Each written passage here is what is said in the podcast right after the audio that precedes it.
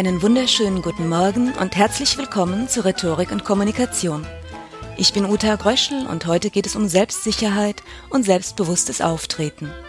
Wir leben schließlich in einer Gesellschaft, in der das Auftreten wesentlich für Respekt, Erfolg und Karriere ist.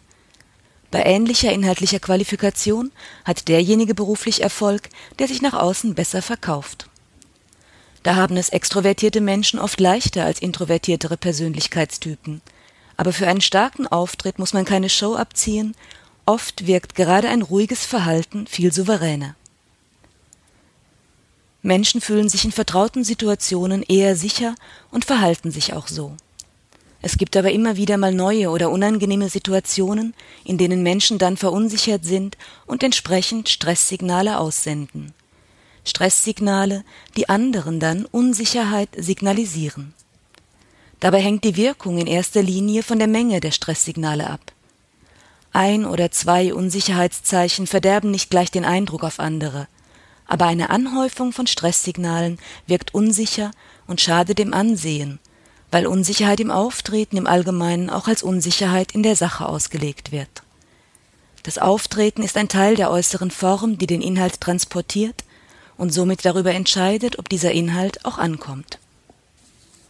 Gerade in neuen Situationen oder mit Gruppen, die ihnen nicht vertraut sind, fühlen Menschen sich natürlicherweise unsicher und zeigen sich dann entsprechend von ihrer weniger überzeugenden Seite. Dann kommt ein Teufelskreis in Gang, weil man fühlt, dass man sich unsicher verhält und dadurch weiter verunsichert wird. Selbstbewusstes Auftreten ist nützlich, wenn man andere überzeugen oder etwas erreichen will, etwa eine Einstellung oder eine Gehaltserhöhung. Der äußere Eindruck von Selbstsicherheit hilft, weil man sehr viel eher bekommt, was man will, wenn die anderen den Eindruck haben, dass man genau weiß, was man will. Im Idealfall entstammt das selbstbewusste Auftreten einem gesunden Gefühl für den eigenen Wert. Wo das fehlt, entsteht schnell ein sich selbst verstärkender Teufelskreis. Elisas Eltern bescheren ihr durch zahlreiche Das kannst du sowieso nicht nachrichten ein Gefühl der Minderwertigkeit. Elisa benimmt sich dann so zurückhaltend und schüchtern, dass die Menschen, die mit ihr in Kontakt kommen, sie gerne übersehen und übergehen, und so wird sie in ihrem Gefühl der Selbstunsicherheit bestärkt. Teufelskreise kann man durchbrechen, und aus dem Unsicherheitsteufelskreis entkommt, wer das eigene Verhalten in Stresssituationen bewusster gestalten kann. Dazu muss man natürlich wissen, wodurch genau der Eindruck von Unsicherheit entsteht und wie man sich alternativ verhalten kann. Man muss kein großer Schauspieler sein, um sich selbstbewusst zu verhalten, obwohl man sich zunächst noch nicht selbstsicher fühlt. Zumindest ein großer Teil der Unsicherheit lässt sich leicht und gut tarnen. Und diese Tarnung eröffnet sofort Chancen, denn kleine Verhaltensänderungen führen schnell dazu, dass andere einen ernster nehmen und mehr respektieren. Wer das einmal erlebt hat, wird weiter an sich arbeiten wollen. Hier nun eine kleine Liste der Verhaltensweisen, die signalisieren, dass man sich in einer Situation nicht wohlfühlt. Erstens. Sich körperlich klein und winzig machen. Zweitens. Unterwerfungssignale, Gehorsamkeit und Demutsgesten zeigen. Drittens. Nervositätsgesten. Viertens. Sich der Situation entziehen.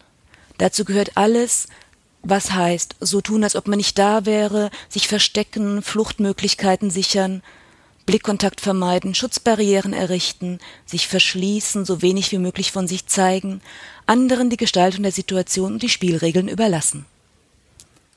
Dann fünftens, die Bestätigung durch andere suchen und sich selbst herabsetzen. Und sechstens, seine Rechte in der Kommunikation ignorieren und sich viel gefallen lassen. Heute betrachten wir die ersten drei Punkte dieser Liste einmal genauer. Erstens sich körperlich klein und winzig machen. Ein wesentliches Merkmal von Unsicherheit besteht darin, sich körperlich klein zu machen, als wolle man Feinden, die mit faulen Eiern werfen, wenig Angriffsfläche bieten. Bei der Körperhaltung dienen diesem Zweck der gebeugte Rücken, die nach vorn eingezogenen Schultern und der geduckte Kopf. Wer sich duckt und die Schultern einzieht, wirkt, als wolle er möglichst nicht gesehen und angesprochen werden, als erwarte er von anderen Angriffe statt Umarmungen. Je enger Füße und Knie beieinander liegen, umso kleiner wirkt der Mensch. Wer beim Sitzen die Hände brav in den Schoß legt, hat die Ellenbogen eng am Körper. Sehr ordentlich. Als Kinder noch zu braven Bürgern erzogen wurden, hat man ihnen die raumgreifende Gestik auch abgewöhnt. Da hieß es immer, sie sollten beim Sprechen doch nicht mit den Armen herumfuchteln. Und viele Anweisungen zum anmutigen und sittsamen Sitzen junger Damen entstanden auch eher aus dem Wunsch nach unterwürfigen und dekorativen Gespielinnen als nach dem Idealbild einer selbstbewussten Partnerschaft. Das wenig attraktive Gegenteil des sich Kleinmachens ist übrigens das Aufstellen der Ellenbogen, am besten mit in die Hüfte gestützten Händen. Ein selbstsicheres Auftreten sieht anders aus. Eine aufrechte Haltung mit geradem Rücken, Schultern und Kopf ist auch unter den Aspekten Stimme, Schönheit und Gesundheit eine gute Idee. Selbstsichere Menschen nehmen ihren Platz ein. Wer selbstbewusst auftritt, nimmt Raum ein und legt etwa die Unterarme auf den Armlehnen eines Stuhles ab, oder wenn er am Tisch sitzt, legt er die Unterarme auf den Tisch und hält die Beine auch so, dass die Füße mindestens hüftbreit voneinander entfernt sind. Welche Haltung jetzt genau für einen selbst bequem ist, das muss jeder für sich ausprobieren. Je nach Typ, Körpergröße und Knochenlänge sehen andere Varianten gut aus. Kommen wir zu zweitens. Unterwerfungssignale, Nicht-Angriffssignale, Gehorsamkeit und Demutsgesten. Zunächst stellt der seitlich geneigte Kopf eine Unterwerfungsgeste aus dem Tierreich dar. Da bietet das unterlegene Tier dem Sieger die ungeschützte Kehle und sagt damit Du bist der Stärkere, beiß mich nicht, ich gehöre dir. Nicht Angriffssignale wie ein Dauerlächeln sagen nicht etwa Respektiere mich, sondern sie sagen Schau doch, wie harmlos und lieb ich bin und hau mich nicht. Ein Beispiel für eine äußerst gehorsame Haltung ist das alte Strammstehen des Soldaten. Füße zusammen, Hände an die Hosennaht. Zu Befehl. Ja, so nimmt man Befehle entgegen, aber so gibt man keine. Auch überhöhte Stimmen sind ein Problem, denn sie werden eher dem Kindchenschema zugeordnet und Kindchen können zwar niedlich wirken, aber als Arbeitskollegen, Experten und Geschäftspartner mögen die meisten doch lieber Erwachsene. Hohe Stimmen vermitteln den Eindruck von Anspannung, denn Stimmhöhe entsteht durch eine stärkere Anspannung der Stimmlippen. Eine klare, gut hörbare Stimme hilft.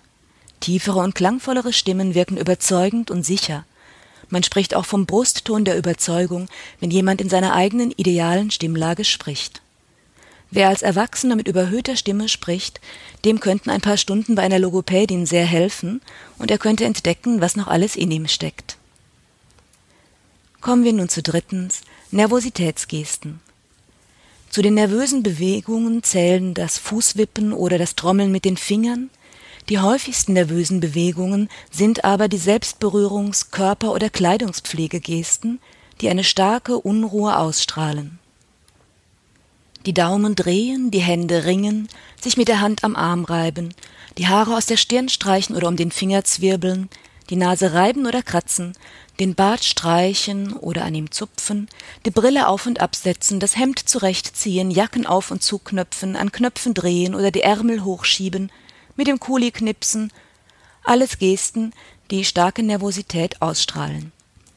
Hier hilft es, genau zu wissen, welche Art Nervositätsgesten für einen selbst typisch sind. Wenn man weiß, was man tut, erkennt man schneller, dass man es tut und hat eine gute Chance, es abzustellen. Soweit der erste Teil des Themas Selbstbewusstes Auftreten. Um selbstbewusstes Auftreten geht es auch im nächsten Podcast. In diesem Sinne, auf Wiederhören alles Gute und eine schöne Woche.